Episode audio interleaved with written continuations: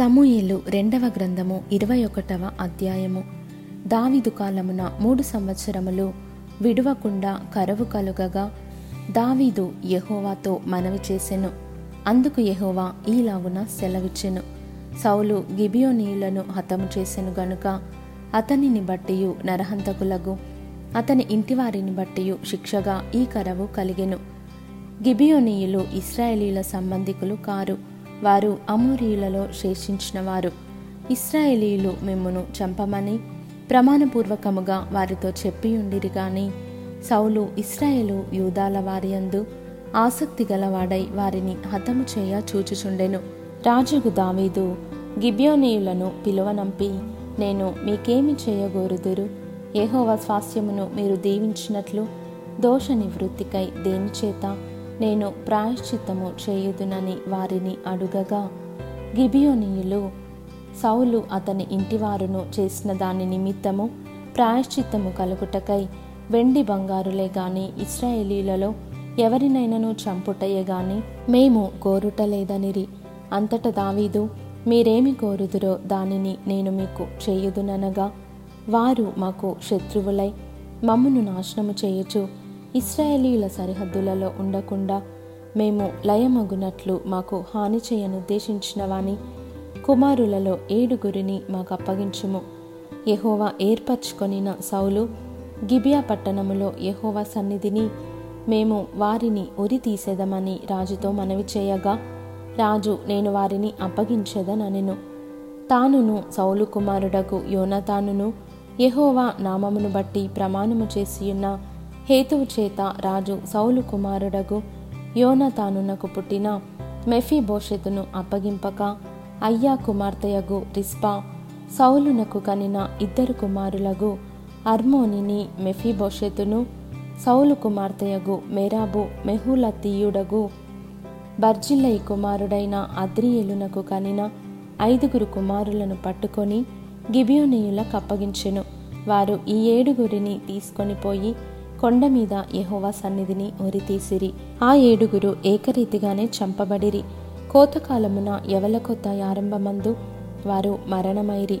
అయ్యా కుమార్తెయగు రిస్పా గోనెపట్ట తీసుకొని కొండపైన పరచుకొని కోత కాలారంభము మొదలుకొని ఆకాశము నుండి వర్షము ఆ కలేబరముల మీద కురియు వరకు అచ్చటనయుండి పగలు ఆకాశ పక్షులు వాటి మీద వాలకుండను రాత్రి అడవి మృగములు దగ్గరకు రాకుండాను వాటిని కాచుచుండగా అయ్యా కుమార్తెయ గురిస్పా అను సౌలు ఉపపత్ని చేసినది దావీదునకు వినబడెను.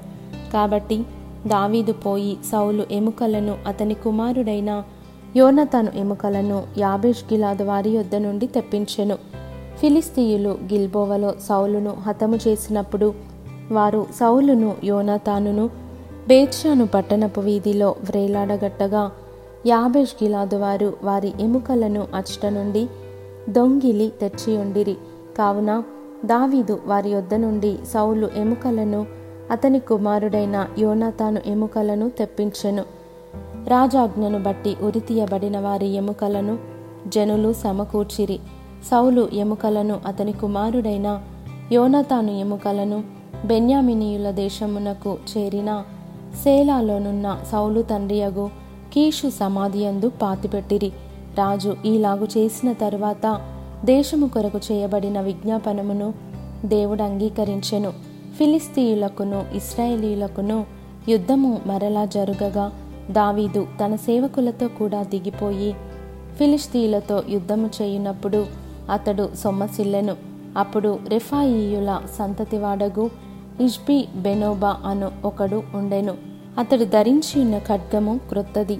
వాని ఈటే మూడు వందల తులముల ఎత్తు ఇత్తడి గలది. నేను దావీదును చంపెదనని అతడు చెప్పియుండెను.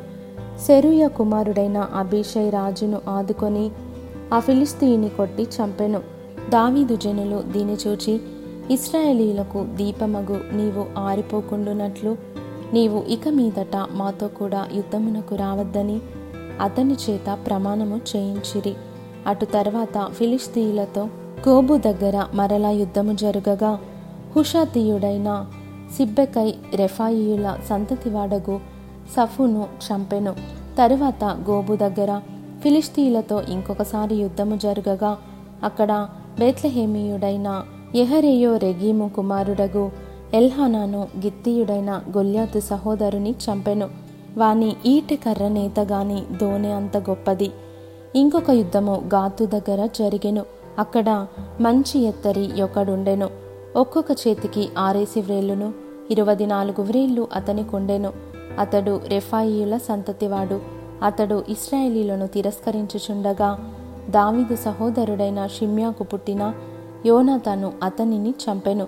ఈ నలుగురును గాతుల్లోనున్న రెఫాయిల సంతతి వారై దావీదు వలనను అతని సేవకుల వలనను హతులైరి.